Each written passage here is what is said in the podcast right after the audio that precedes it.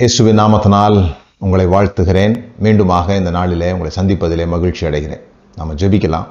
பிதாவே இயேசுவின் நாமத்தினால் இந்த நாளுக்காக உமக்கு நன்றி. இந்த நாளிலே நாங்கள் தியானிக்கிற இந்த வசனங்கள் உம்முடைய விருப்பத்தை உம்முடைய குமாரனாகிய இயேசு கிறிஸ்துவின் கண்ணாடியின் வழியாக அவர் உம்மை பார்ப்பது போல நாங்கள் அவர் மூலமாக உம்மை பார்க்க அவரை காண்கிறவன் தேவனை காண்கிறான் பிதாவை காண்கிறான் என்று சொல்லப்பட்டிருக்கிறபடியே அவரை காண்பதின் மூலமாக உம்மை பார்க்க எங்கள் கண்கள் திறந்தரளப்பட வேண்டும் என்று சொல்லி நாங்கள் ஜெபிக்கிறோம். ஏசுபி நாமத்தினால் பிதாவே ஆமாம் நாம தொடர்ந்து யோவான் எழுதின சுவிசேஷம். அந்த யோவான் எழுதின சுவிசேஷத்தில் ஏழு அற்புதங்களை அவர் எழுதியிருக்கிறார். அந்த அற்புதங்களை வந்து ஆங்கிலத்தில் சயின்ஸ் என்று சொல்லப்பட்டிருக்குது. மிராக்கிள்ஸ்னு சொல்லாமல் அப்போ இந்த சயின்ஸ் அப்படிங்கிறது ஒரு குறிப்பிட்ட காரியத்தை நோக்கி காட்டுகிறதா இருக்கிறது. அது ஏன் நடக்குதோ அதற்காகவே அது கிடையாது. நான் அடிக்கடி சொல்கிறது போல நீங்க ஒரு ஊருக்கு போறீங்க போகும்போது அங்கே சைன் போர்ட்ஸ் இருக்கும். அந்த சைன் போர்டு எதுக்குன்னா நீங்கள் ஒரு டைரக்ஷனில் போகிறதுக்கு அல்லது இப்போ சிவப்பு விளக்கு எரிஞ்சுதுன்னா நிற்கணும் பச்சை விளக்கு எரிஞ்சதுன்னா போகணும் அப்படிங்கிற சைனை நமக்கு காட்டுகிறது. அதை அனுபவிக்கும்படியாக இல்லை. ஆகா பச்சை நல்லா இருக்குதே அல்லது சிவப்பு நல்லா இருக்குதே அதை நின்று பார்த்துக்கிட்டு இருப்போம். அப்படிங்கிறதுக்காக அது இல்லை. அது பச்சை போட்டோடனே போகணும் என்பதை குறிக்கிறது. அதுதான் சைன் அப்படின்னு சொல்கிறோம் அதுலேருந்து வந்து தான் சிக்னிஃபிகண்ட் அப்படின்லாம் வரும். ஸோ இந்த ஏழு அடையாளங்களையும் இயேசு கிறிஸ்து என்பவரை தேவனாகவும் அவரை நம்புகிறவர்களுக்கு நித்திய ஜீவன் உண்டு என்பதை அறிந்து கொள்ளவும் இதை எழுதுகிறேன் என்று யோவான் சொல்லுகிறார் இந்த இயேசு தேவனுடைய குமாரனாகிய மேசியா யூதர்கள் வர காத்திருந்த மேசியா அவர் தேவனுடைய ராஜ்யத்தை ஸ்தாபிக்கும்படியாக இங்கே வந்திருக்கிறார் என்பதை காட்டுவதுதான் யோவானுடைய நோக்கம். அதை நாம யோவான் எழுதின சுவிசேஷம் இருபதாவது அதிகாரம் முப்பத்தோராவது வசனத்தில் வாசிக்கிறோம். இயேசு தேவனுடைய குமாரனாகிய கிறிஸ்து என்று நீங்கள் விசுவாசிக்கும்படியாகவும் விசுவாசித்து அவருடைய நாமத்தினாலே நித்திய ஜீவனை அடையும்படியாகவும் இவைகள் எழுதப்பட்டிருக்கிறது. அதாவது அவரை விசுவாசிக்கும் பொழுது அவருடைய நாமத்தினாலே நித்திய ஜீவனை அடையும்படிக்கு என்று சொல்லப்பட்டிருக்குது ஸோ முதல்ல இந்த நித்திய ஜீவனை குறித்து சில காரியங்கள் நான் சொல்லிடுறேன். இந்த இந்த நாள் முக்கியமான அந்த பாயிண்ட்டுக்கு வர்றதுக்கு முன்னால் ஏன்னா இதில் நம்ம குழப்பம் இருக்குது. ஏசு கிறிஸ்து நம்புனா நமக்கு பரலோகம். ஏசு கிறிஸ்துவ நம்புனா நாம் மறித்த பிறகு மறுபடியும் வாழும் பொழுது நல்ல இடத்துல வாழுவோம். அதுதான் நித்திய ஜீவன் அப்படின்னு யோசித்துக்கிட்டோம். பாருங்கள் ஏசு கிறிஸ்துவை விசுவாசிப்பதனால் உங்களுக்கு பரலோ நீங்கள் பரலோகத்துக்கு போகலாம் அப்படின்னு யோவான் எழுதலை. நாம தான் அந்த வார்த்தையை போட்டிருக்கிறோம். ஏன்னா we equated eternal life with heaven இந்த நித்திய ஜீவன் என்று சொன்ன உடனே அந்த நித்தியம் என்பது நமக்கு ஒரு கணக்காக தெரிகிறது. என்ன கணக்காக தெரியுது? எட்டர்னலாக என்றென்றைக்கும் உள்ள அல்லது தொடர்ந்து வாழ்ந்து கொண்டிருப்போம். அதை நமக்கு இந்த நித்தியம்ன்ற வார்த்தை நமக்கு சொல்ல முயற்சிக்கணும்னே நாம் என்ன நினைக்கிறோம்னு சொல்லி சொன்னால் இங்கே என்னென்னைக்கும் வாழ முடியாது அப்படின்னு நம்புகிறோம் இல்லையா? இன்னைக்கு இங்கே எங்கேயும் என்னைக்கும் வாழ முடியாது. அப்போ என்னென்னைக்கும் எங்கே வாழ போகிறோம்னா இந்த மறித்த பிறகு வேற ஒரு இடத்துல வாழ போகிறோம் அப்படின்னு நினைக்கிறோம். ஏன்னா நம்ம இந்த வாழ்க்கை லைஃப் அப்படின்ற வார்த்தையே எப்படி எடுத்துக்கொள்கிறோம்னா இந்த மூச்சு சுவாசிப்பதும் இந்த இருதய துடிப்பதையும் நாம் வாழ்க்கை என்று எடுத்துக்கொள்கிறோம். அதை தான் நான் உங்களுக்கு ஜீவனை கொடுக்க வந்தேன்னா உங்கள் இதயத்தை துடிக்க வைக்க வந்தேன் உங்கள் மூச்சு காத்து நிற்காமல் பார்த்து கொள்ள வந்தேன்ற மாதிரி டிரான்ஸ்லேட் பண்ணிக்கிறோம் உள்ளுக்குள்ளே. இந்த ஜீவன் அப்படிங்கிற வார்த்தையை. இந்த ஜீவன் அப்படிங்கிற வார்த்தை அப்படி மொழிபெயர்க்கிறதுனால நாம் என்ன நினைக்கிறோம்? மறித்து மறுபடியுமாக நம்முடைய இருதயம் துடிக்க ஆரம்பிக்கும். அந்த இருதயம் நான் ஸ்டாப்பாக துடிச்சிக்கிட்டே இருக்கும். வேற ஒரு இடத்துக்கு போவோம். அங்கே இந்த இருதயம் துடிச்சிக்கிட்டே இருக்கும். மூச்சு விட்டுக்கிட்டே இருப்போம். இது நம்முடைய மனதில் வருகிற ஒரு கற்பனை சித்திரம். ஆனால் இயேசு யோவான் பதினேழாவது அதிகாரம் ரெண்டாவது வசனத்தில் ஒன்றான மெய்தேவனாகிய உமையும் நீர் அனுப்பினவராகிய இயேசு கிறிஸ்துவையும் அறிகிறதே நித்திய ஜீவன் அப்படின்னு வாட் இஸ் எட்டர்னல் லைஃப்ன்றதுக்கு அவர் ஆன்சரே சொல்லியிருக்கிறார். ஆனால் நாம் இந்த நித்திய ஜீவன் வர்ற இடத்துல எல்லாம் இறந்த பிறகு உள்ள வாழ்க்கை. அதை தான் நாம் நினைக்கிறோம். இயேசு இப்படி இறந்த பிறகு உள்ள வாழ்க்கையை தான் நித்திய ஜீவன் சொல்லியிருப்பாருன்னா எப்படி அதை நம்ம எடுத்துக்க முடியும்? ஒன்றான மெய்தேவனாகிய உண்மை உண்மையும் நீர் அனுப்பினவராகிய இயேசு கிறிஸ்துவையும் அறிந்தால்தான் இவர்கள் என்றென்றைக்கும் வாழ முடியும். இவர்கள் மறித்த பிறகு சொர்க்கத்துக்கு வர முடியும் அப்படி மொழிபெயர்த்துட்டோம் நம்ம. இந்த இந்த வார்த்தையை புரிஞ்சுக்கிறதுனால. ஆனால் இயேசு நித்திய ஜீவன்னா என்ன நினச்சிருப்பார்? ஒரு யூதனாக யூதர்கள் நித்திய ஜீவன் என்றால் என்ன நினைத்தார்கள்? அந்த நித்திய ஜீவன் என்ற வார்த்தை அவர்களுக்கு என்ன புரிந்திருக்கும்? ஏன்னா சில வார்த்தைகள் வந்து ரெண்டு வார்த்தையை கோர்த்து பேசும்போது வேற ஒரு விஷயத்துக்காக சொல்லுவோம். ஆனால் அதை அப்படியே மொழிபெயர்த்தோம்னா சிக்கலாயிரும். இப்போ ஆங்கிலத்தில் ஒரு வார்த்தை நான் உங்களுக்கு சொல்கிறேன் நீங்கள் எனக்கு கால் பண்ணுறீங்க என்ன பண்ணிட்டு இருக்கீங்கன்னு ஐ எம் சில்லிங் அவுட் அப்படின்னு சொல்கிறேன்னு வச்சுக்கோங்களேன். சில்லிங் அவுட் அது ரொம்ப ஃபேமஸாக ஒரு நாகரிக வார்த்தையில் ஒன்று. சில்லிங் அவுட்னா நான் வந்து வெளியே அப்படியே என்ஜாய் பண்ணிக்கிட்டு சில் அவுட் பண்ணிட்டு இருக்கிறேன் அப்படின்னு சொல்லுவாங்க. இப்போ சில் அவுட் பண்ணுறேன்றத ரெண்டு வார்த்தை அது. ரெண்டு ஆங்கில வார்த்தை. அதை ஒரு விஷயத்துக்காக சொல்கிறோம் ஆனால் சில் அவுட் அப்படின்றத தனித்தனியாக பிரித்தோம்னா சில்லுனா குளிர் அவுட்டுனா வெளியே வெளியே குளிருது அப்படின்னு சொல்லிட முடியுமா? அவருக்கு வெளியே குளிர் தான் ஐ எம் சில்லிங் அவுட்னு சொல்கிறாரு அவருக்கு வெளியே குளிர் தான் அப்படின்னு மொழிபெயர்த்தா எப்படி இருக்கும்? இல்லை அந்த சில் அவுட்ன்ற வார்த்தை இணையும் பொழுது ரெண்டு வெவ்வேறு அர்த்தமுள்ள ஒரு வார்த்தை இணையும் போது அது வேறொரு அர்த்தத்தை கொடுக்குது. அது அர்த்தமே இல்லை. வேற ஒரு செயலை அது குறிக்குது. அதுபோல் இந்த நித்தியம் அப்படிங்கிறதும் இந்த ஜீவன் அப்படிங்கிற வார்த்தையும் ரெண்டு வார்த்தையும் சேர்த்து போடும் பொழுது நித்திய ஜீவன் அப்படிங்கிறது நமக்கு வேற மாதிரி புரிஞ்சிருக்குது. அவங்களுக்கு இறந்த பிறகு உள்ள உள்ள வாழ்க்கை குறித்து அவங்க நினைக்கல யூதர்கள். யூதர்கள் இப் இந்த பூமியில வாழும் பொழுது எப்படிப்பட்ட வாழ்க்கை வாழ்கிறோம் என்பதை தான் நித்திய ஜீவன் அப்படிங்கிறத சொல்றாங்க. அதாவது சாதாரணமா புரிந்து கொள்கிற மாதிரி சொல்லணும்னு சொன்னா பிரயோஜனமுள்ள வாழ்க்கை பிரயோஜனம் இல்லாத வாழ்க்கை. வேதத்தை வாசித்து வேதத்தை தியானிச்சுக்கிட்டே இருந்தா அது ஒரு பிரயோஜனமுள்ள வார்த்தை வாழ்க்கை அல்லது அர்த்தமுள்ள வாழ்க்கை அப்படின்னு அவங்க நினைச்சாங்க. அதனால தான் வேதத்தை ஆராய்ந்து பாருங்கள். அவைகளினாலே உங்களுக்கு நித்திய ஜீவன் உண்டென்று எண்ணுகிறீர்களே. அவைகளினால் ஒரு அர்த்தமுள்ள வாழ்க்கை வாழ முடியும் என்று எண்ணுகிறீர்களே. அவைகளினால் பிரயோஜனமுள்ள வாழ்க்கை வாழ முடியும் என்று எண்ணுகிறீர்களே. ஆனால் அந்த பிரயோஜனம் அந்த அந்த ஜீவன் அந்த அர்த்தம் என்னிடத்தில் இருக்கிறது அப்படின்னு இயேசு சொன்னார். அதுக்கு எபிரேய வார்த்தைகள்லாம் இருக்குது. அவங்க வந்து இந்த லைஃப்பை வந்து அதுக்கு எபிரேய வார்த்தைகள்லாம் இருக்குது. அவங்க இந்த லைஃப்பை வந்து ரெண்டு விதமாக பார்த்தாங்க. ஃப்ளீட்டிங் லைஃப் எட்டர்னல் லைஃப் அதாவது புகை போல கடந்து போகிற ஒரு வாழ்க்கை ஸ்ட்ராங்காக உறுதியாக இருக்கிற ஒரு வாழ்க்கை. இந்த உறுதியான வாழ்க்கை இருக்கணும்னு சொல்லி சொன்னா அதான் அந்த அர்த்தமுள்ள வாழ்க்கை. அப்படி இருக்கிறோன்னு சொல்லி சொன்னால் இந்தந்த காரியங்கள்லாம் அவங்க செய்யணும் அப்படின்னு யோசிச்சுட்டு இருந்தாங்க. அப்படி யோசிக்கும் பொழுது இயேசு வந்து சொல்றாரு இல்லை இல்லை நீங்க இதெல்லாம் செய்யறதுனால உங்களுக்கு வாழ்க்கையில அர்த்தம் கிடைக்க போகிறதில்ல நீங்க என்னை விசுவாசிப்பதனாலே ஒன்றான மெய்தேவனாகிய உண்மையும் நீர் அனுப்பினவராகிய இயேசு கிறிஸ்துவையும் அறிகிறதே அர்த்தமுள்ள வாழ்க்கை அறிகிறதே பிரயோஜனமுள்ள வாழ்க்கை. அப்படிதான் அவர்கள் புரிந்து கொண்டார்கள். நாம வேற ஒரு இன்டர்பிரேஷனுக்கு போயிட்டதுனால பரலோக நரகம் அப்படிங்கிற அந்த ஃப்ரேம் ஒர்க்குக்குள்ளாக யோசிக்கும் பொழுது இவர் விசுவாசிச்சாதான் மறித்த பிறகு பரலோகத்துக்கு போக முடியும். அப்படி பேசிகிட்டு இருக்கிறோம்.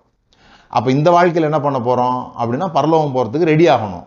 அப்படி சொல்கிறோம் அவங்க அப்படி யோசிக்கல. இந்த இயேசு கிறிஸ்துவை நீங்கள் விசுவாசிப்பது உங்கள் வாழ்க்கையில் ஒரு பெரிய மாற்றத்தை உங்கள் வாழ்க்கையில் ஒரு பெரிய அர்த்தத்தை உங்கள் வாழ்க்கையில் ஒரு பெரிய பிரயோஜனத்தை கொண்டு வரப் போகிறது என்பதை அவர் சொல்கிறார். யோவான் யோவானுடைய இன்டென்ஷன் வந்து இந்த ஏழு அற்புதங்கள் மூலமாக இவர்தான் நீங்கள் வர காத்திருந்த மேசியா. ஏன்னா அவங்க வருங்காலங்களில் அல்லது எட்டர்னல் லைஃப் அப்போ அது எப்போ வரப்போகுதுன்னா வரும் நாட்களில் வரப்போகிறது அப்படின்னு தான் அவங்க நம்பினாங்க. இப்போ எப்படி நாம் வருங்காலங்களில் பரலோகத்தில் வரும் நம்பினோமோ அப்படி நம்பிட்டு இருந்தாங்க. அது எப்போ வரும் அப்படின்னு சொல்லி சொன்னால் இந்த மேசியா வரும் பொழுது தான் இந்த நித்திய ஜீவன். அவங்க காலத்தையே ரெண்டாக பிரிச்சிருந்தாங்க. இப்போ அவங்க அப்போ வாழ்ந்துட்டு இருந்த காலம் வந்து எதிர்பார்ப்பின் காலம் அல்லது கஷ்டத்தின் காலம். அடிமைத்தனத்தில் ரோமர்களுக்கு கீழாக அல்லது வழி வழியாக அவங்க பல ராஜாக்களுக்கு கீழாக அடிமைகளாகவே இருந்தாங்க. அவங்க ஒரு எதிர்காலத்தை காத்திருந்தாங்க. அந்த எதிர்காலம் வந்து செத்த பிறகு பரலோகத்துக்கு போகிற எதிர்காலம் கிடையாது. இங்கே தாவீதின் குமாரனாக வாக்குத்தத்தம் பண்ணப்பட்ட அந்த மேசியா வருவார். அவர் வந்து நம்மை விடுவிப்பார். அப்படி விடுவிக்கும் போது நமக்கு வேற ஒரு காலம் பிறக்கும். அந்த காலத்திற்குள்ளாக யார் போவான்னா இன்னைக்கு அர்த்தமுள்ள வாழ்க்கை இங்கே வாழ்ந்து கொண்டிருக்கிறவர்கள் அந்த காலத்திற்குள்ளாக போவார்கள். இதுதான் அவர்களுடைய நம்பிக்கை. நித்திய ஜீவன் அப்படிங்கிறது வந்து not the life based on the length of days வாழ்க்கை நூறு வருஷம் வாழ்ந்தோம் ஆயிரம் வருஷம் வாழ்ந்தோம் பத்தாயிரம் வருஷம் வாழ்ந்தோன்றதை வைத்து நித்திய ஜீவன்ன்ற வார்த்தை அதுக்கு சொல்லப்படலை. அது kind of life not the length of life kind of life என்ன விதமான ஒரு வாழ்க்கைன்னு சொல்லி சொன்னா பாவத்தினால் தேவனுடைய ஃபெலோஷிப்பை தடை செய்யாத ஒரு வாழ்க்கை. Unhindered unhindered by sin. Fellowship with god. இந்த தேவனோட கூட இருக்கிற ஐக்கியம் வேற எதுனாலையும் பாதிக்கப்படாது. சின்ன உடனே நம்ம வேற ஒரு காரியங்களை யோசிப்போம். அவர்களை பொறுத்த வரைக்கும் இந்த சடங்குகள் எல்லாம் செய்யவில்லை என்றால் அல்லது பிணத்தை தொட்டுவிட்டால் அல்லது குஷ்டரோகியை தொட்டு விட்டால் இது மாதிரிலாம் தொட்டுட்டோம்னா ஆண்டவரோடு கூட இருக்கிற அந்த ஃபெலோஷிப் உடஞ்சி போகுது. அவர் தேவாலயத்துக்கு போக முடியாது. ஆனால் மேசியா வரும் பொழுது இது மாதிரிலாம் இருக்காது. அவர் எல்லாத்துலேருந்து விடுவித்து நமக்கு வந்து இஸ்ரேவேலுக்கு ஒரு புதிய ஸ்டேட் உண்டு பண்ணுவார். வேறு எந்த விதத்திலையும் நமக்கு தேவனோடு கூட உள்ள ஐக்கியம் அந்த அந்த நாட்களில் நீங்கள் தேவாலயங்கள் கூட ரோமர்களுடைய கட்டுப்பாட்டில் இருந்ததுனால இவருடைய ஆராதனைகளுக்கெல்லாம் கூட அது ஒரு இடைஞ்சலாக இருந்தது. அவங்க சொல்கிறபடி தான் இவங்க ஆராதனை செய்ய வேண்டிய விஷயங்கள் இருந்தது. அல்லது அவங்க பூட்ஸ் காலோட உள்ள நுழையிறத வந்து இவங்களால தடுக்க முடியாது. அந்த மாதிரி நிறையா விஷயங்களை சகிச்சுக்கிட்டு இருந்தபோது அவங்க என்ன நினைக்கிறாங்க? தனி ஸ்டேட் நமக்கு உருவாயிடுச்சுன்னு சொல்லி சொன்னால் நாம் நம்முடைய ஃபெலோஷிப்பை தேவனோடு கூட நமக்கு இருக்கிற ஐக்கியத்தை இன்னொரு விஷயம் என்னன்னா நாம் நினைக்கிற மாதிரி அவங்க ஒவ்வொரு ஆளும் தனிப்பட்ட முறையில் தேவனோட கூட ஐக்கியத்தை பற்றி அவங்க யோசிக்கிறதே கிடையாது. அவங்க இஸ்ரவேலே அவங்க ஒரு தேசமாக அப்போ அவங்க என்ன நினைக்கிறாங்கன்னு சொல்லி சொன்னால் இந்த மாதிரி தேவனை நாம் ஆராதிப்பதற்கு தேவனை தொழுது கொள்வதற்கு இந்த மாதிரி இருக்கிற எல்லா இளைஞர்களும் நீங்கிவிடும். அப்படி ஒரு காலம் வரும் அதுதான் நித்திய ஜீவன் அப்படின்னு அவங்க நினைச்சாங்க. அப்போ அப்போ தான் இயேசு சொல்கிறாரு எது நித்திய ஜீவன்னா எதுனா எக்ஸ்பீரியன்சிங் காட் தேவனை அறிந்து கொள்வது ஒன்றான மெய்தேவனாகிய உம்மையும் நீர் அனுப்பினவராகிய இயேசு கிறிஸ்துவையும் அறிகிறதே. அறிகிறதே அப்படின்னு சொல்லி சொன்னா புக்கு படிச்சு பிரசங்கம் கேட்டு பைபிள் படிச்சு அறிஞ்சிக்கிறது இல்லை experiencing God in Jesus way இயேசுவின் வழியாக இயேசு எப்படி ஆஹ், ஒரு ஒரு வாழ்க்கையை தேவன் மூலமாக வாழ்கிறாரோ அதுபோல நாமும் இயேசுவின் மூலமாக அந்த வாழ்க்கையை தேவனை அனுபவிக்கிற அந்த வாழ்க்கையை வாழ முடியும் வாழ வேண்டும். அது எப்படி வாழ முடியும்னா தேவனுடைய நீதியின்படியும் ஆஹ், அன்பாகவும் கருணையாகவும் நடந்து கொள்வதன் மூலமாக தேவனை அனுபவிக்க முடியும் என்பதை இயேசு சொல்ல சொல்லுகிறார். சரி இது அஹ், நித்திய ஜீவனை குறித்த விஷயம். இப்போ இந்த அற்புதத்துக்கு வருவோம். இந்த அற்புதத்தில் வந்து முதல் அற்புதம் wine into water into wine இல்லையா? தண்ணீரை திராட்சரசமாக மாற்றுகிறார். ரெண்டாவது வார்த்தையினாலே சுகமாக்குகிறார். இதெல்லாம் நான் ஏற்கனவே உங்களுக்கு சொன்ன எப்படி வந்து ஜலத்தின் மேலே ஆவியான ரசைவாடி கொண்டிருந்தாரோ அதுபோல் இங்கே தண்ணீரை திராட்சரசமாக மாற்றினார். எப்படி வார்த்தையினாலே சிருஷ்டித்தாரோ அதுபோல் இங்கே வார்த்தையினால சுகமாக்கினார். இப்போ மூன்றாவது முக்கியமான கட்டம். என்ன சொல்லி சொன்னால் பெதஸ்தான்ற ஒரு குளம். அந்த பெதஸ்தா குளத்தில் வந்து முப்பத்தெட்டு வருஷமாக ஒரு முடவன் இருக்கிறான். இயேசு அங்கே வருகிறார். அவனை பார்த்து சுகமடைய விரும்புகிறாயான்னு கேட்குறாரு அவன் ஏன் அவனால் சுகமடையாமல் போச்சு அப்படிங்கிறதுக்கான காரணத்தை அவன் சொல்லுகிறான். காரணத்தை அவன் சொன்னோடனே அவர் நீ எழுந்து உன் படுக்கை எடுத்துக்கொண்டு நட அப்படிங்கிறாரு. அவன் நடந்து போயிட்டான். இது அற்புதம். ஒரு சைன் இதுக்குள்ளே இருக்குது ஏன்னா இங்கே பிரம்மாண்டமா நடந்தது அற்புதத்தை விட இங்க என்ன திரும்ப திரும்ப எழுதப்பட்டதுன்னா அது ஓய்வு நாளா இருந்தது. ஓய்வு நாளிலே உன்னை சுகமாக்கிறவன் யார்? ஓய்வு நாளிலே நீ நடப்பது உனக்கு சரியா? இப்படி ஓய்வு நாளை பத்தி அவங்க கேட்டுட்டு இருக்கிறாங்க இப்போ முதல் அற்புதம் ஜலத்தின் மேல அசைவாடுறதை பத்தி ரெண்டாவது அற்புதம் வார்த்தையினால் உருவாக்குறதை பத்தி அதுக்கப்புறம் சிருஷ்டிப்பெல்லாம் முடிஞ்ச பிறகு என்னது நடந்துச்சு? ஓய்வு நாள். அந்த ஓய்வு நாள் தான் இந்த மூன்றாவது அடையாளத்தினுடைய மைய பேச்சு பொருளாக இருக்கிறது.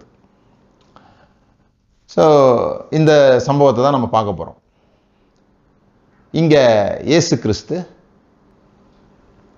பெதஸ்தா என்கிற ஒரு குளத்தின் அருகே வருகிறார்.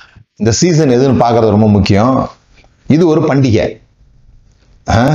இது இது வந்து அஹ், என்ன பண்டிகைன்னு சொல்றாங்கன்னு சொன்னா அஞ்சாவது அதிகாரம் முதல் வசனத்தில் அஞ்சாவது அதிகாரம் முதல் வசனத்தில் இப்படி சொல்லியிருக்கு. யூதருடைய இவைகளுக்கு பின்பு யூதருடைய பண்டிகை ஒன்று வந்தது. யூதருடைய பண்டிகை ஒன்று வந்ததுன்னு சொல்லியிருக்குது. ஆனால் ஆராய்ச்சியாளர்கள் என்ன சொல்கிறாங்கன்னா அது பூரீம் பண்டிகை. தான் அந்த பண்டிகை அப்படின்றத சொல்கிறாங்க இந்த பூரீம் பண்டிகைன்றது எஸ்தர் புஸ்தகத்தில் நடந்த ஒரு விஷயம். காரியம் மாறுதலாய் முடிந்தது. அந்த எஸ்தரில் நீங்கள் பார்த்தீங்கன்னு சொல்லி சொன்னால் ஒன்பதாவது அதிகாரம் இருபத்தோராவது வசனத்தை நான் வாசிக்கிறேன். ஒன்பது இருபத்தொன்று இருபத்தொன்னு. வருஷந்தோறும் ஆதார் மாதத்தின் பதினாலாம் தேதி ப- பதினாலாம் பதினைந்தாம் தேதிகளில் தேதிகளை யூதர்கள் தங்கள் பகைஞர்களுக்கு நீங்களாகி இளைப்பாறுதலை அடைந்த நாட்களாகவும் அவர்கள் சஞ்சலமும் சஞ்சலம் சந்தோஷமாகவும் அவர்கள் துக்கம் மகிழ்ச்சியாகவும் மாறின மாதமாகவும் அனுச ஆசரித்தார்கள். அதாவது இளைப்பாறுதல் அடைந்த நாட்கள் சஞ்சலம் சந்தோஷமாகவும் துக்கம் மகிழ்ச்சியாகவும் இதுதான் இந்த முடவனுக்கும் நடந்தது. சஞ்சலம் சந்தோஷமாகவும் துக்கங்கள் நீங்குகிற இளைப்பாறுதல் அடைகிற ஒரு பண்டிகை. அந்த பண்டிகை நாட்களில் இயேசு பெதஸ்தா குளத்துக்கு வருகிறார். இந்த பெதஸ்தா குளம் அப்படிங்கிறது நாம் நிறைய நேரத்தில் இந்த யோவான் புஸ்தத்தில் ரெண்டு குளத்தை போட்டிருக்கோம். ஒன்று பெதஸ்தா இன்னொன்று சீலோவம். சிலுவாமலை போய் கண் தெரியாதவன் கண்களை கழுவ சொல்லுவார். ஆனால் இங்கே ஒரு குளம் இருக்குது. அங்கே அவர் இறங்க சொல்லலை. அந்த குளத்தில் இறங்கிட்டு வான்னு நான் அவனை ஹெல்ப் பண்ணுறேன்னு சொல்லலை. ஆனால் அவனுக்கு கண்களை கழுவுறதுக்கு அங்கே அனுப்புகிறாரு இதை பா பிறகு பார்ப்போம் அதை. ஆனால் இங்கே என்ன நம்ம புரிந்து கொள்ளணும் அப்படின்னு சொல்லி சொன்னால் இந்த பெதஸ்தா குளம் என்பது யூதர்களுடைய ஒரு பிளேஸ் கிடையாது. அவர்கள் தொழுது கொள்ளுகிற அவர்கள் தேவனை ஆராதிக்கிற அல்லது அவர்கள் புனிதமாக நினைத்த ஒரு இடம் கிடையாது. அசிலிப்பியஸ் அப்படிங்கிற ஒரு கடவுள் கிரேக்க கடவுள். அது வந்து காட் ஆஃப் மெடிசன் அவங்க ஒவ்வொருக்கும் ஒரு ஒரு கடவுள் வச்சுருப்பாங்க இல்லையா? அப்படி சுகமாக்குகிற மருந்துகளுக்கான ஒரு கடவுள் பெயர் தான் காட் ஆஃப் அசிலிப்பியஸ் அந்த அசிலிப்பியஸினுடைய அடையாளம் தான் ஒரு கோல்ல ஒரு பாம்பு சுற்றி இருக்க மாதிரி இருக்கும். இன்றைக்கு மருத்துவர்கள் மத்- வைத்திருக்கிற அந்த அடையாளம் கூட அந்த கிரேக்க கடவுளுடைய அந்த அடையாளம் தான் அப்படின்னு சொல்கிறாங்க ஆனால் கிறிஸ்தவர்கள் வந்து இல்லை மோசே வந்து வலு சர்ப்பம் இந்த வெண்கல சர்ப்பத்தை ஒரு கட்டையில் ஏற்ற சொன்னார். அப்போ ஜனங்கள்லாம் பிழைத்தார்கள்.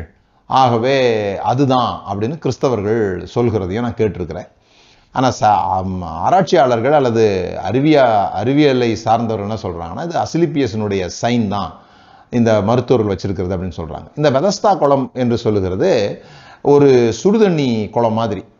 இந்த சில இடங்களில் வந்து இந்த சுடுதண்ணி வெந்நீர் குளம் அப்படின்னு சொல்லுவாங்க. அது அந்த காலங்களில் இந்த ரோமர்கள் கிரேக்கர்கள்லாம் அதை ரொம்ப வந்து விரும்புனாங்க. ஏன்னு சொன்னால் அதில் வந்து சல்ஃபர் வரும். பூமிக்கு அடியிலிருந்து நிறையா மினரல்ஸ் வந்து அது பொங்கி வரும். அதுதான் அந்த சுடுதண்ணியாக மேலே வரும். அப்போ அதில் கொண்டு போய் தங்கள் கால்களை கைகளை அல்லது சரீரத்தை வைக்கும் பொழுது தோல் வியாதிகள் முக்கியமாக நீங்கும். நரம்பு சம்பந்தமான வியாதிகள் நீங்கும். இதெல்லாம் வந்து அவங்க நம்பினதுனால அல்லது சில பேருக்கு உண்மையிலே சுகம் நடந்திருக்கு. இதுதான் வந்து நம்ம நிறைய இடங்களில் பார்ப்போம் நம்ம. இன்றைக்கும் கூட அப்படிப்பட்ட குளங்கள் பல இடங்களில் இருக்குது. ஆனால் மெடிக்கல் ஃபீல்டு ரொம்ப வளர்ந்துட்டதுனால யாரும் அதில் போய் டைமை ஸ்பெண்ட் பண்ணுறது இல்லை அது ஏதோ ஒரு முறை வச்ச உடனே எழும வச்சு எடுத்த உடனே சுகமாகாமல் இருக்கலாம். பல முறை வைக்க வேண்டியது இருக்கும். ஆனால் அந்த நாட்கள் அதான் வாய்ப்பு அதுதான் அதிசயம் அதுதான் அற்புதம். அப்போ இந்த சுடுதண்ணியினுடைய குளம்ன்றதுனால சில சமயங்களில் அது என்ன பண்ணும்? கொப்புளித்து வரும் வெளியே. அந்த கொப்புளிக்கிற சவுண்டெல்லாம் உங்களுக்கு தெரியும் தானே? கலகலகலான்னு ஒரு சவுண்டு வரும் கொப்புளிக்கும். அந்த குளம் ஃபுல்லாக அதை கொப்புளிக்கும் போது அதுதான் தேவதூதன் வந்து கலக்குகிறதாக அவர்கள் நினைத்தார்கள். தேவதூதன்னா இது பைபிள் எழுதியிருக்கிறதுனால நமக்கு உடனே வெள்ளை ரக்க வச்ச ரெண்டு பேர் நமக்கு ஞாபகத்துக்கு வந்துடுவாங்க ஆனால் அவங்க வந்து இந்த அசிலிப்பியஸ் காட் அந்த கடவுள் வந்து கலக்கிறாரே. அதை கலக்கும்போது ஃப்ரெஷ்ஷாக யார் முதல்ல உள்ள இறங்கிடுறாங்களோ அவங்களுக்கு சுகம் உண்டாயிடும் அப்படின்னு நினச்சிட்டு இருந்தாங்க.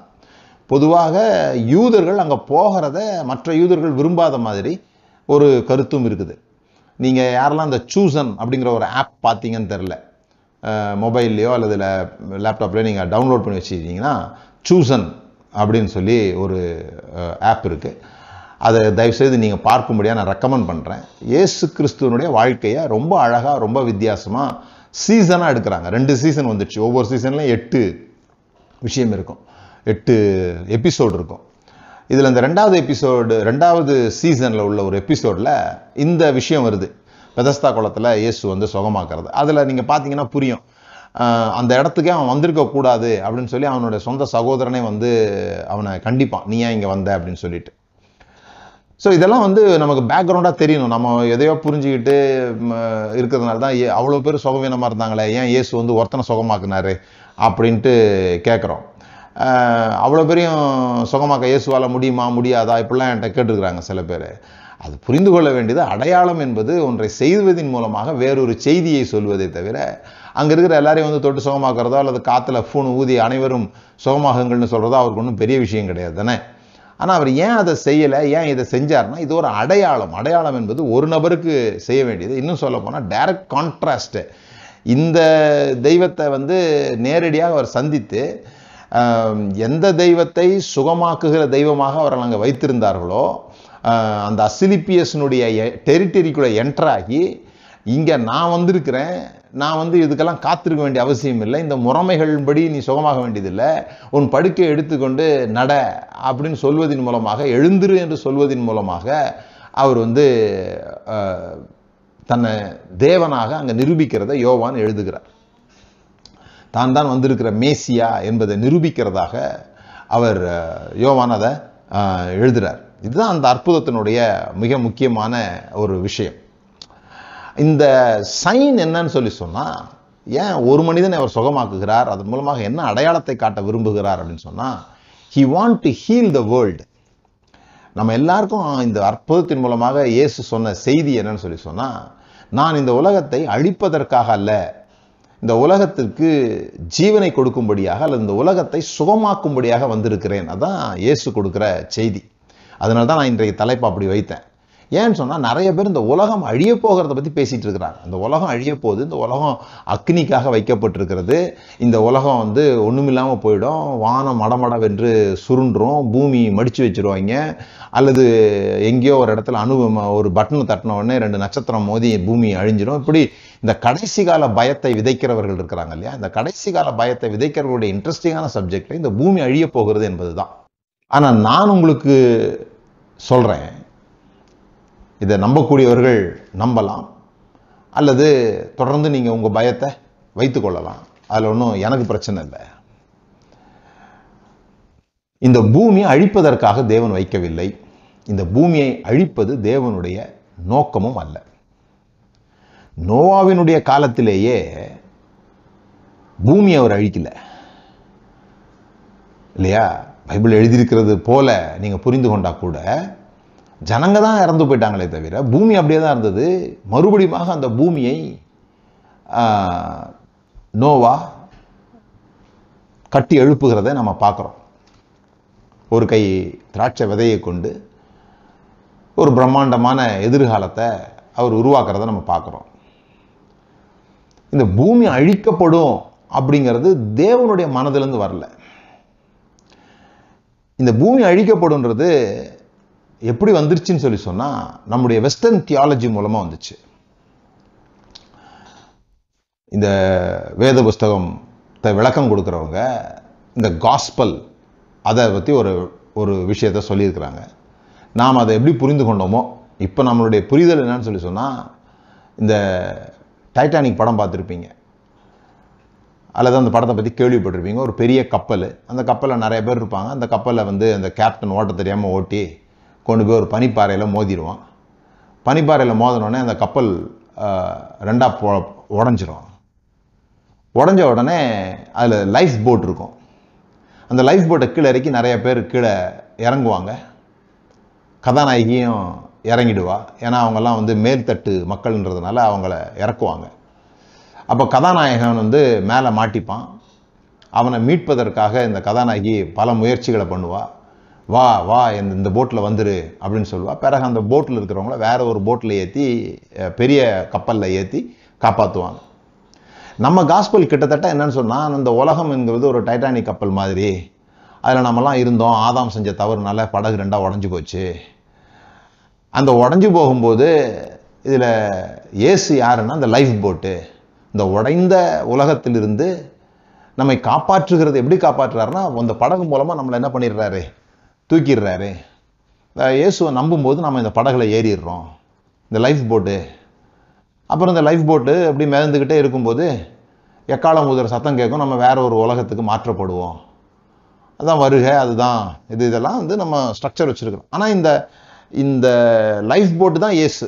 இந்த உலக பெரிய டைட்டானிக் உடஞ்சி போச்சு. இந்த உலகம் பாழாய் போச்சு. ஆதாம் என்பவன் மூலமாக அவன் ஒரு பழத்தை சாப்பிட்டு இந்த உலகத்தை பனிப்பாறையில் மோதி உடச்சு அந்த நேரத்தில் இயேசு கிறிஸ்து என்கிற லைஃப் போட் மூலமாக தப்பித்தவர்கள் தங்களுக்கு பிரியமானவர்களை அன்புள்ளவர்களை அவர்களுக்கு அன்பு இருந்துச்சுன்னா நீயும் வந்துரு தப்பிச்சு. இந்த போட்டில் இருந்தால் நீ செத்து போயிடுவ இது அழிப்ப இது அழிக்கப்பட போகிற போட்டு இது கவுந்து போய் கவுந்து போயிடுச்சு. உடனே இந்த போட்டுக்கு வந்துடும் அழைப்பாங்க இதுதான் சுவிசேஷம் அப்படின்னு நம்புகிறோம் ஆனால் தேவனுடைய பார்வையில் இந்த டைட்டானிக் உடஞ்சது உண்மை தான் இந்த டைட்டானிக் வந்து நான் உண்டாக்குன மாதிரி இல்லை நான் எதுக்காக உண்டாக்கணும் அது இல்லை. ஆனால் இதை அப்படியே விட்டுட்டு வேற ஒரு போட்டில் உங்களெல்லாம் தூக்கிட்டு போகிறது இல்லை வேலை. இதற்குள்ளாக இதை வயன் வந்து நான் சுகமாக்க போகிறேன். மறுபடியுமாக நான் எப்படி உண்டாக்கணும் அப்படிப்பட்ட ஒரு ராஜ்யத்தை உள்ள நான் என்ன பண்ண போகிறேன் ஸ்தாபிக்க போகிறேன் I want to heal the broken world இதுதான் தேவனுடைய நோக்கம். இந்த பூமி வந்து ஒரு நாள் தீப்பந்தில் எரிஞ்சு போயிடும். அதில் எஸ்கேப் ஆகிறவங்களாம் எஸ்கேப் ஆகி வாங்க அப்படின்னு கூப்பிடுறது இல்லை சுவிசேஷம். இந்த பூமியை சுகமாக்குவோம். அதுதான் சுவிசேஷம். இந்த பூமி காயப்பட்டு கிடக்கிறது. இந்த பூமி வன்முறையால் நிறைந்திருக்கிறது. இந்த பூமி தேவன் விரும்புகிறது போல இல்லாமல் மனிதர்கள் தங்கள் சுயநலத்தினால பூமியை நரகமாக்கி வச்சிருக்கிறாங்க. அந்த நரகத்திற்குள்ளாக தேவனுடைய ராஜ்யம் என்ற ஒன்றை ஸ்தாபிப்பதின் மூலமாக பாதாளத்தின் வாசல்கள் அதை மேற்கொள்ள முடியாமல் போயிடும். அப்படிதான் இந்த பூமியில தேவனுடைய ராஜ்யம் ஸ்தாபிக்கப்படும். இது இயேசுவினுடைய பிரச்சாரம். நாம் இங்கேருந்து எஸ்கேப் ஆகிறத பார்க்குறோம். இந்த பூமியில் ஒன்றும் நல்லாவே இல்லை. எல்லாம் தங்கம்லாம் ரொம்ப விலையாக இருக்குது. பரலோகத்துக்கு தான் போகணும். அப்போ தான் அங்கே போய் தங்கத்தில் ஒரு முறையாவது நடந்துடலாம். அங்கே போனால் நமக்கு பசி இல்லை. கண்ணீர் இல்லை கவலை இல்லை. அப்படின்னு எங்கேயோ போகிறதுக்காக கண்ணீர் விட்டுக்கிட்டே இருக்கிறோம். இங்கே இவனை சுகமாக்குவதன் மூலமாக வர்ற சைன் என்னன்னா நான் இங்கே வந்து யாரையும் அழிப்பதற்காக வரல. இந்த பூமி கெட்டு போகிறதுக்காக நான் வரல. இந்த பூமி ஒரு நாள் நெருப்புல வைத்திருக்கிறது வைக்கப்பட்டிருக்கிறது என்பதை அறிவிப்பதற்காக இயேசு வரல. இந்த பூமி சுகமாக்கப்பட வேண்டும். இந்த பூமியில் உள்ள ஒவ்வொருவரும் சுகமாக்கப்பட வேண்டும். அது வெறும் சரீரப்பிரகாரமாக மாத்திரமல்ல மனதளவில் அவர்களுடைய புரோக்கன்னஸ் இந்த பூமியினுடைய புரோக்கன்னஸ் சுகமாக்கப்படணும். அது எழுந்து நடக்க முடியாமல் இருக்குது. அதை பார்த்து அவர் சொல்றாரு எழுந்துரு அப்படிங்கிறாரு. அப்படி சொல்லும் பொழுது மதவாதிகள் தான் அதை வந்து தடுக்கிறாங்க. அது ஒரு ப்ரொஃபட்டிக் வேர்டு இன்னும் நீங்கள் யோவான் ஐந்தாவது அதிகாரத்தில் இருபத்தைந்தாவது வசனம் பார்த்தீங்கன்னா மரித்தோர் தேவனுடைய தேவகுமாரனுடைய சத்தத்தை கேட்கும் காலம் வரும். அது இப்பொழுதே வந்திருக்கிறது. என்ன வந்திருக்குது? இப்போ ஒரு ஆளை தான் நான் பார்த்து என்ன பண்ணியிருக்கிறேன்? ஒரு சுகமாக ஒரு படுத்து கிடந்த ஒரு நபர். படுத்து கிடந்த ஒரு நபர். இவன் வந்து முடவன்னு நம்ம சொல்கிறோம் ஆனால் இதில் முடவன் அவன் பைபிளில் போடலை. ஏன்னா அங்கே பெதஸ்தா குளத்தில் எல்லாருமே வந்து படுத்திருக்கிறாங்க. யாரெல்லாம் படுத்திருக்காங்க? குருடர் சப்பானிகள் சூம்பின உறுப்புடைய முதலான வியாதிக்காரர் அநேகர் படுத்திருந்து எல்லாருமே படுத்து தான் இருக்காங்க குருடரும் படுத்து தான் இருக்காங்க. சப்பானிகளும் அவங்க படுத்து தான் இருக்காங்க. சூம்பின உறுப்புடையவர்களும் படுத்து தான் இருக்காங்க. அதனால் முப்பத்தெட்டு வருஷமாக வியாதியாக இருந்த ஒரு மனுஷன் தான் போட்டிருக்குது. என்ன வியாதியில் இருந்தாலும் தெரியாது. படுத்திருந்தான்னு சொன்னதுனால நம்ம என்ன நினச்சிக்கிட்டோம்னு சொல்லி சொன்னால் அவன் கண்டிப்பாக சப்பானியாக தான் இருந்திருக்கணும். இல்லைன்னா பக்கவாதத்தில் படுத்திருக்கணும் அப்படின்னு நினச்சிக்கிட்டோம் அதில் ஒன்றும் தவறு இல்லை ஏதோ ஒரு வியாதி. அவன் படுத்திருக்கிறான். இந்த படுத்திருக்கிறவனை பார்த்து நான் இன்னைக்கு எழுந்துருன்னு சொல்கிறான் இல்லையா? இதே போல் மறித்தோர்களும் தேவனுடைய சத்தத்தை கேட்கும் காலம் வரும். எல்லாருமே எழுந்திருப்பாங்க. எல்லாரும் படுத்திருக்கிற எல்லாரும் எழுந்திருப்பாங்க அப்படிங்கிறத இயேசு பிறகு அவர்களுக்கு அந்த இந்த விஷயத்தை விளக்கும் போது ஆனால் பாருங்க இன்னைக்கு நான் என்ன சொல்ல வரேன்னு சொல்லி சொன்னால் இந்த இந்த பூமி சுகமாக வேண்டும் என்று தேவன் விரும்புகிறார். ஆனால் மதம் அதை விரும்பலை. இந்த மனுஷன் சுகமாக்கப்படுகிறதை விட தங்களுடைய பாரம்பரியங்கள் காப்பாற்றப்பட வேண்டும் தங்களுடைய உபதேசங்கள் காப்பாற்றப்பட வேண்டும் என்று விரும்புகிறார்கள். அதுதான் அவங்க சொல்கிறாங்க நீர் ஓய்வு நாளில் வந்து ஏன் சுகமாக்குனீங்க? அதான் திரும்ப திரும்ப கேட்கப்படுகிற ஒரு கேள்வி. பத்தாவது வசனம். ஆ ஒன்பதாவது வசனத்தில் அந்த நாள் ஓய்வு நாளாக இருந்ததுன்னு சொல்லப்பட்டிருக்குது. பத்தாவது வசனத்தில் ஆதலால் யூதர்கள் குணமாக்கப்பட்டவனை நோக்கி இது ஓய்வு நாளாக இருக்கிறதே அப்படின்னு சொல்கிறாங்க அதுக்கப்புறமா பதினைந்தாவது பதினாறாவது வசனத்தில் ஏ இயேசு இவைகளை ஓய்வு நாளில் செய்தபடியால் யூதர்கள் அவரை துன்பப்படுத்தி அவரை கொலை செய்ய வகை தேடினார்கள். ஒரு மனுஷனை சுகமாக்குனவரை கொலை செய்ய வகை தேடுறாங்க சுகமாக்குனதுனால இல்லை. அந்த சுகமாக்குனது ஓய்வு நாளா இருந்ததுனால. ஆச்சரியம் தானே? ஆண்டவர் சொல்றாரு எப்படியாவது இந்த பூமியை நீங்க சுகமாக்குங்க. ஜெபம் பண்ணுங்க கைகளை வைங்க ஆஹ், உபவாசம் பண்ணுங்க அல்லது ஆஸ்பத்திரி கூட்டு போங்க மருந்து வாங்கி கொடுங்க. இந்த ஆஸ்பத்திரி அப்படிங்கிற ஒரு ஹாஸ்பிட்டல் அப்படின்னு சொல்றோம் இல்லையா? அது வந்து ஹோட்டல் ஹாஸ்பிட்டாலிட்டி ரெண்டும் சேர்ந்த ஒரு வார்த்தை ஹாஸ்பிட்டல் இந்த ஹாஸ்பிட்டால் அப்படிங்கிற கான்செப்ட் அதற்கு முன்பாக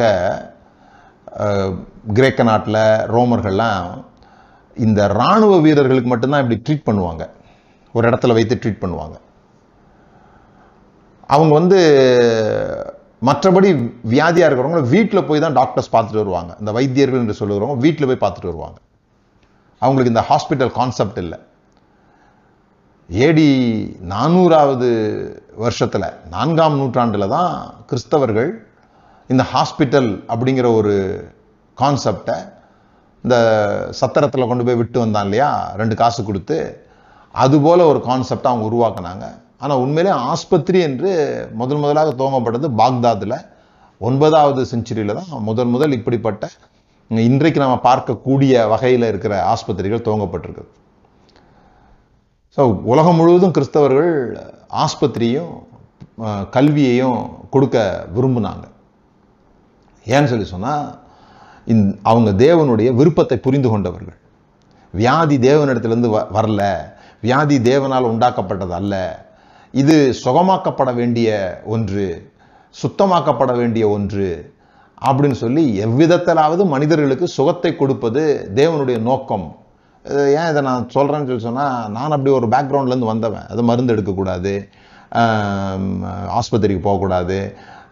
அப்படி சொல்லுகிற ஒரு கூட்டம் அதுலேருந்து வந்ததுனால நான் அதை சொல்ல வேண்டிய அவசியம். ஏன்னு சொன்னால் மருந்து எடுக்கிறது தவறுன்னு சில பேர் பேசிகிட்டு இருப்பாங்க. மருந்து எடுக்கிறது தவறா இல்லையான்னு எனக்கு தெரியாது. சுகமாக்குறது சரி அது எனக்கு தெரியும். சுகமாகணுங்க. எப்படியாவது சுகமாயிடணும். ஜோம் பண்ணுங்க. மருந்து எடுங்க மருந்து எடுத்து சுகமாகலைன்னா என்ன பண்ணுவோம்?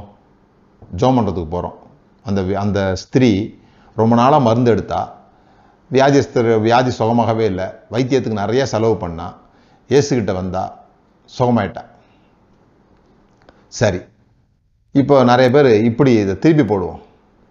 நிறைய நேரம் ஜோம் பண்ணுறோம் ஆனால் சுகம் ஆகலை என்ன பண்ணணும்? மருந்து எடுக்கணுங்க. மாத்திரை சாப்பிட்டுங்க. டயட்டை ஃபாலோ பண்ணுங்க.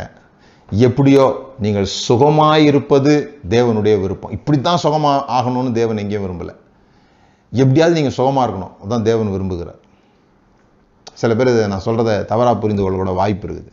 We believe in supernaturals தேவன் இன்றைக்கும் அற்புதங்கள் செய்கிறார் என்பதை நம்புகிறோம். வியாதியஸ்தர்களை சுகமாக்கணுன்றதை நம்புகிறோம். கைகளை வைப்பீர்கள் வியாதியஸ்தர்கள் சுகமாவார்கள் நம்புகிறோம். நாம் அதை ப்ராக்டிஸ் பண்ணுறோம் சுகம் ஜனங்கள் சுகம் அடைகிறார்கள். அதெல்லாம் எந்த தப்புமே கிடையாது. ஆனால் சில பேர் அப்படி ஆகலைன்னு சொல்லி சொன்னால் மருந்து எடுக்கிறதுல தவறு இல்லைன்னு சொல்கிறேன் ஏன்னா தேவனுடைய விருப்பம் அவர்கள் விசுவாசத்தின்படி அவர்களுக்கு ஆக கடவுது. அவங்கள் நல்லா இருக்கணும். பூமி நல்லா இருக்கணும். தான் தேவனுடைய விருப்பம். ஆனால் மதம் எப்பொழுதுமே ரூல்ஸ் ரெகுலேஷன்ஸ் பேசிக்கிட்டே இருக்கும். தான் மதம். அது வந்து ஒரு ஒரு சட்டத்திட்டங்களுக்கு உட்பட்டது. ஆனால் ஆவி இருக்கு இல்லையா? இது காற்றை போல. தேவனால பிறந்தவங்க எப்படிப்பட்டவங்களாம்? காற்றை போல இருப்பாங்களாமா? அவங்க இது எங்கேயும் சுற்றி திரிகிறதா இருக்குது அப்படின்னு சொல்லியிருக்குது. இப்போ நம்ம ஒரு நாட்டை விட்டு இன்னொரு நாட்டுக்கு போகணும்னு வச்சுங்களேன் வீசா எடுக்கணும். அப்புறம் வந்து ஏர்போர்ட்டில் வந்து லைனில் நிற்கணும் எங்கன்னு சொன்னால் அந்த பாஸ்போர்ட்டில் சீல் அடிப்பாங்க. வெளியே போகும்போதும் சரி உள்ளே வரும்போதும் சரி இமிக்ரேஷன் சொல்லுவாங்க. அப்புறம் அந்த நாட்டுக்கு போகணும் அந்த நாட்டில் போய் உள்ளே நுழையும் போது இதெல்லாம் இதெல்லாம் வந்து ரொம்ப ரிஸ்ட்ரிக்டட் ஏரியாஸ் அதெல்லாம். ஏன்னா நான் இந்தியன். நான் வந்து இப்போது ஃப்ரான்ஸுக்கு போனோன்னா ஃப்ரான்ஸ் நாட்டினுடைய அனுமதியை வாங்கணும். ஃப்ரான்ஸில் உள்ளவங்க இந்தியாவுக்கு வரணும்னா இந்தியாவில் உள்ளவங்களுடைய அனுமதி வாங்கணும். சட்டத்திட்டங்களுக்கு உட்பட்டு நடப்பதற்காக. ஆனால் ஃப்ரான்ஸ் காத்து இந்தியா காத்து பாகிஸ்தான் காத்து அப்படின்னு ஒன்றுமே கிடையாது. இந்த காற்று பார்டரை வந்து இஷ்டத்துக்கு தாண்டுது. அப்படிதான் இயேசு மதம் போட்ட எல்லா பார்டரையும் தாண்டுகிறார். ஆவியில் கிரியை செய்கிறவங்க அப்படி கிரியை செய்வாங்க. அவங்களுக்கு எதுவும் அதுதான் அதுதான் ஸ்பிரிச்சுவல் பீப்புள்னு சொல்கிறோம் அவங்க வந்து ரிலீஜியன்ஸ் ரிலீஜியன் பீப்புள் கிடையாது. ரிலீஜியஸ் வந்து ஒரு சட்டத்திட்டங்களுக்குள்ளாக தங்களை வைத்துக் கொள்வார்கள். அதை வந்து அவங்க தாண்ட முடியாது. அவங்க போட்ட சட்டத்தை அவங்க தாண்ட முடியாது. அவங்க வை வரையறுத்த எல்லைகளை அவங்க தாண்ட முடியாது. வேற யாரும் தாண்டினால் அவர்கள் கொல்லப்படுவார்கள். ஆனால் காற்று அப்படி இல்லை. விண்ட் இஸ் ப்ளோயிங் அது எல்லா இடங்களுக்கும் சென்று வருகிறது போல. அதுதான் இங்கே அவர் காட்டுறாரு. நீ வந்து அசிலிபியஸனுடைய இடமா இரு. அது என்னுடைய என்னை வந்து தடுக்க முடியாது. அந்த பார்டரை வந்து நான் தாண்ட முடியும். யூதர்களுக்கும் அதான் அவர் சொல்கிறாரு கிரேக்கர்களுக்கும் அதான் சொல்கிறாரு ரெண்டு பேருக்குமான செய்தி அதுதான். ஒரு சுகவீனமான ஒரு ஆள் எங்கே இருக்கிறாரத பற்றி எனக்கு கவலை இல்லை. நான் வந்து சுகமாக்குவேன். அது யாராக இருக்கிறாங்க அப்படின்றத பற்றி எனக்கு கவலை இல்லை. நீ விரும்புகிறாயா? நான் உன்னை சுகமாக்குவேன். உமக்கு சித்தமானால் என்னை சுத்தமாக்கும். சித்தம் உண்டு சுத்தமாகு. இதுதான் தேவனுடைய விருப்பம். இன்ட்ரெஸ்டிங்கான விஷயம் என்னன்றத சொல்லி நான் முடிக்க விரும்புகிறேன் இயேசுவை பதினாறாவது வருஷமும் பதினேழாவது வருஷமும் இயேசுவைகளை ஓய்வு நாளில் செய்தபடியால் யூதர்கள் அவரை துன்பப்படுத்தி அவரை கொலை செய்ய வகை தேடினார்கள். இயேசு அவர்களை நோக்கி என் பிதா இதுவரைக்கும் கிரியை செய்து வருகிறார். நானும் கிரியை செய்து வருகிறேன் என்றார். தான் ரொம்ப முக்கியமான வார்த்தை. இப்போ தான் சுகமாக்குறாரு ஆக்கிட்டு சொல்கிறாரு என்னுடைய பிதா வேலை செய்கிறார். என்ன வேலை செய்கிறார்? சுகமாக்குகிற வேலையை செய்கிறார். இந்த பூமியை சுகமாக்குகிற வேலையை நீங்கள் செய்தீர்கள் என்றால் இந்த பூமியில் எவ்விதத்திலாவது இந்த பூமியில் நிறைய புரோக்கன் விஷயம் இருக்குது. இந்த பூமியில் அது ஃபேமிலியாக இருக்கட்டும் பொலிட்டிக்ஸாக இருக்கட்டும் சர்ச்சாக இருக்கட்டும் the work of God is to heal the world so உங்கள் நீங்கள் எந்த லெவலில் எந்த மாதிரி செஞ்சாலும் சரி நீங்க சுகமாக்குகிற வேலையை காயப்படுத்துகிற வேலையை செய்தீர்கள் என்றால் பிசாசின் வேலையை செய்றீங்க. சுகமாக்குற வேலையை செய்தால் என் பிதா கிரியை செய்கிறார் நானும் கிரியை செய்கிறேன். பிதா என்ன கிரியை செய்கிறார்? சுகமாக்குகிற கிரியை செய்கிறார். இன்று வரை செய்கிறார். அதுதான் ரொம்ப முக்கியம். இன்று இன்றும் அவர் கிரியை செய்து கொண்டிருக்கிறார் இயேசு. என்னைக்கு? ஓய்வு நாள்ல.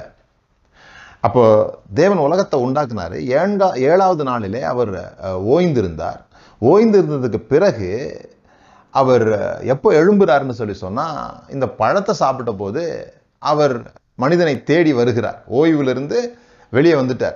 ஏன்னா உலகம் புரோக்கன் ஆகி போச்சு. அவர் ஒரு உலகத்தை உண்டாக்கிட்டு இழைப்பாரி கொண்டிருக்கிறார். அதிலிருந்து செயல்பட ஆரம்பிக்கிறார். அது செயல்பட ஆரம்பிக்கும் போது உலகம் புரோக் ஆகி போச்சு.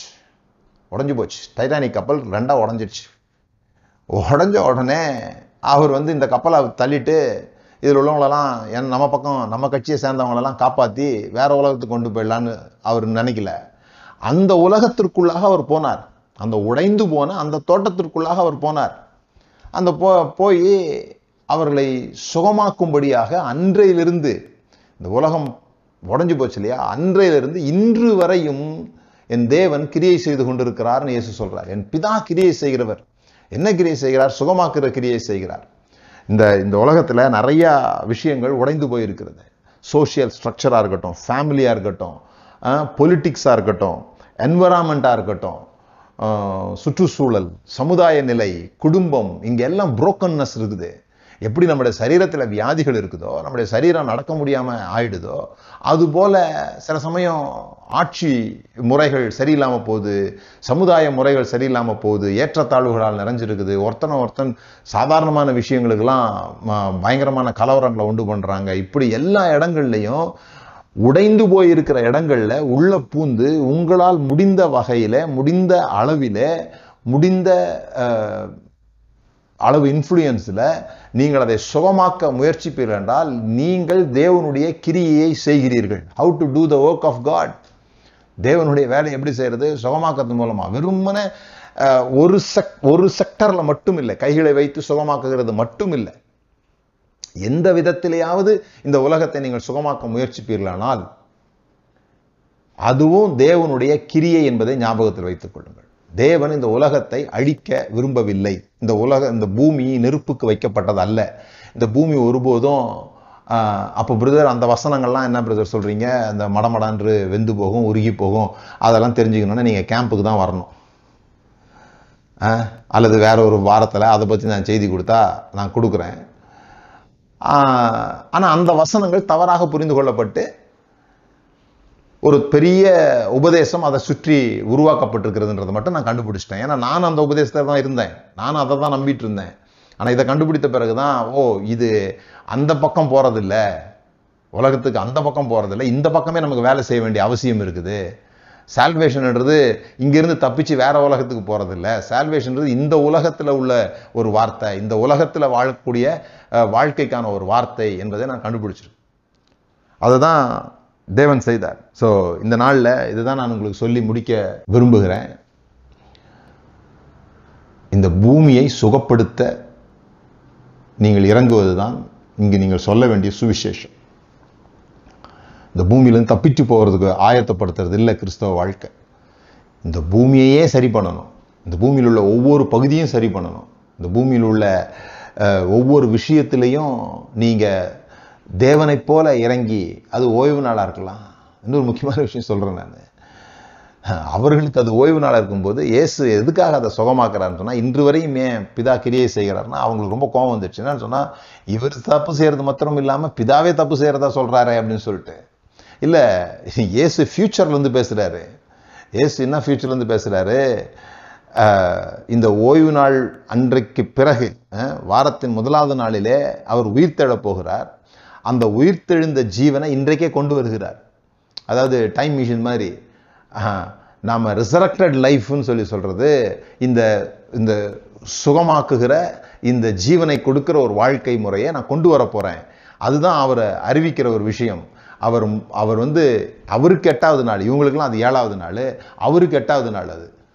புதிய ஒரு வாழ்வு புதிய ஒரு ஜீவன் புதிய ஒரு சிருஷ்டிப்பு புது ஒரு உலகம் இவைகளால் கட்டுப்படுத்த முடியாத மனித இயேசுக்கு அதில் தான் ரொம்ப கோபம் வருது. ஏன்னா கழுதையெல்லாம் கொண்டு போய் தண்ணி காட்டுறீங்க ஞாயிற்றுக்கிழமை ஓய்வு நாளானா இந்த மனுஷங்களை சுகமாக்குறதுக்கு மட்டும் உங்களுக்கு ஓய்வு நாள் ரொம்ப முக்கியமாகி போச்சா? ஓய்வு நாளை விட மனுஷன் முக்கியம் இல்லையா? அப்படிங்கிறதெல்லாம் அவர் தொடர்ந்து கேட்கறதுக்கான காரணம் என்னன்னு சொல்லி சொன்னால் இந்த பூமியில் தேவன் என்ன செய்ய விரும்புகிறார் என்பதை இயேசு வெளிப்படுத்தும்படியாக வந்தார். இந்த பூமிக்கு காரணம் சொல்வதற்காக அல்ல. இவங்களுடைய காரணங்கள் என்ன? நீ உடம்பு சரியில்லை உனக்கு உனக்கு ஏதாவது உடஞ்சி போச்சுன்னா நீ வந்து தேவனுக்கு விருப்பம் இல்லாமல் செஞ்சுட்ட அப்படின்னு சொல்றது. அது மாத்திரம் இல்லாமல் அவர்களை சுகமாக்க விடாமல் தடுக்கிற பல வேலைகளை இவங்க செஞ்சு வச்சுருக்கிறாங்க. ஆனால் இயேசு அவைகளை மீறுகிறார். நாமும் கூட சில சமயங்களில் செய்யும்போது எதிர்ப்புகளை நமக்கு உண்டாகும். ஆனால் இன்னொருத்தர் சுகமாக்குவதற்காக நம்ம எதிர்ப்பை சந்திக்க வேண்டியிருந்தால் பரவாயில்ல. சமாதானம் செய்கிறவர்கள் பாக்கியவான்கள். அவர்கள் தேவனுடைய புத்திரர் எனப்படுவார்கள். சண்டை உண்டாக்குறத வேலையை நம்ம செய்யக்கூடாது. அவங்களுக்கு மறுபடியும் வேற ஏதோ ஒரு கஷ்டத்தை கொடுக்குற வார்த்தைகளை நம்ம சொல்லக்கூடாது. நம்ம சுகமாக்குகிற வார்த்தையினாலே சுகமாக்குகிறார் சுகமாக்கினார். எழுந்திரு உன் படுக்கை எடுத்துக்கொண்டு நட நீ இங்கே திரும்ப வர வேண்டியதில்லை. அவர் சுகமாக்குகிறார். நாமும் அப்படி சுகமாக்க விரும்பணும். உண்மையிலே சூப்பர் நேச்சுரல்ஸ் ஆசைப்படுங்க கைகளை வைத்தா சுகமாகணும்னு ஆசைப்படுங்க. ஆ, பேசினா சுகமாகணும்னு ஆசைப்படுங்க. பார்த்தாலே சுகமாகணும்னு ஆசைப்படுங்க. அதெல்லாம் தப்பு ஒன்றும் கிடையாது. ஆனால் அந்த அதில் மட்டுமே நிற்க வேண்டியதில்லை. வேற எங்கே போய் நீங்கள் உடைந்த பாத்திரத்தை எடுத்து சுகமாக்கினாலும் உடைந்த ஒரு மனிதனுடைய உள்ளத்தை ஆறுதல் படுத்தினா உடைந்த ஒரு ஒரு ஒரு ஒரு ஃபேமிலியை ஒன்றாக்கினால் உடைந்த ஒரு ஒரு பிரிவினர் மத்தியில் சமாதானத்தை உண்டாக்குனா தேசங்களில் சமாதானத்தை உண்டாக்குனா அரசியலில் ஒரு ஒரு ஹீலிங்கை நீங்கள் கொண்டு வந்தீங்கன்னா ஒரு ஹோல்சம்னஸை கொண்டு வந்தீங்கன்னா இதெல்லாம் ரொம்ப முக்கியம். அதனால தான் பாவத்தையே வியாதி போல பார்க்கணும். பாவம் என்று சொல்லுறது புரியல ஜனங்களுக்கு. நானே உன் பரிகாரியாய கர்த்தர் அப்படி சொன்னார் அவர். சுத்தத்தை பற்றி பேசுகிறாரு சித்தம் உண்டா? சித்தமானால் சுத்தமாக்கும். சுகமாக்கும்னு கேட்கல அவன். சுத்தமாக்கும் அப்படின்னு சொல்கிறான் சின்னையும் சிக்னஸையும் அவங்க ஒன்றா பார்த்தாங்க. சின்னுனால சிக்னஸ்ன்னு நம்ம சொல்கிறோம் இல்லையா? அவங்க சின்னையும் சிக்னஸையும் ஒன்றா பார்த்தாங்க. சிக் இப்போ இப்போ நம்ம சொல்லும்போது உங்களுக்கு புரியணும். இல்னஸ் டிசீஸ் சிக்னஸ்னு மூணு வார்த்தை சொல்கிறோம் ஏன் மூணு வார்த்தை அதுக்கு? இல்னஸ் டிசீஸ் சிக்னஸ்ன்றது அதெல்லாம் தெரிந்து கொள்ளணும். தெரிந்து கொண்டால் பிரயோஜனமாக இருக்கும். ஸோ நான் சின்ன டிசீஸ்ன்னு சொல்ல சின்ன சிக்னஸ்ன்னு சொல்கிறேன் அதிலிருந்து சுகமாக்கும்படியாக இயேசு வந்தார். இந்த உலகத்தில் பாவம் இருக்குதா? இருக்குது. சிக்னஸ் இருக்குது. சிக் அதிலிருந்து இயேசு அவர்களை சுகமாக்கி மீட்கும்படியாக வந்தார். அந்த வேலையை தான் சபையாகிய நமக்கு கொடுத்து விட்டு சென்றிருக்கிறார். நம்ம ஜோமானலாம் பிதாவே இயேசுவின் நாமத்தினால் இந்த உலகம் அழிவுக்கு நேராக வைக்கப்படவில்லை. இந்த உலகம் தீக்கும் அழிவுக்கும் இருக்கிறது என்கிற எண்ணத்திலிருந்து நாங்கள் மாறி இந்த உலகம் சுகமாக்கப்பட வேண்டும். இந்த உலகத்தில் பாதிப்பு இருக்கிறது இந்த உலகம் உடைந்து போயிருக்கிறது ஆறுதல் தேடி இருக்கிறது. இந்த உலகத்தில் அது நடக்க வேண்டிய விதத்தில் இல்லை. அதனுடைய கருத்துக்களில் பல ஓட்டைகள் இருக்குது. ஹோல் ஹோல்சம்னஸ் இல்லை. முழுமை அடையாமல் இருக்குது. அதை முழுமைப்படுத்த இயேசுவின் வழியாக தேவனை காட்டுவதன் மூலமாக அந்த நித்திய ஜீவனை அந்த பிரயோஜனத்தை அந்த முக்கியத்துவத்தை அந்த அர்த்தத்தை கொடுக்க எங்களுக்கு நீர் கற்றுத்தரும்படியாக ஜெபிக்கிறோம் ஆண்டவரே. இயேசுவின் நாமத்தினால் ஆமாம்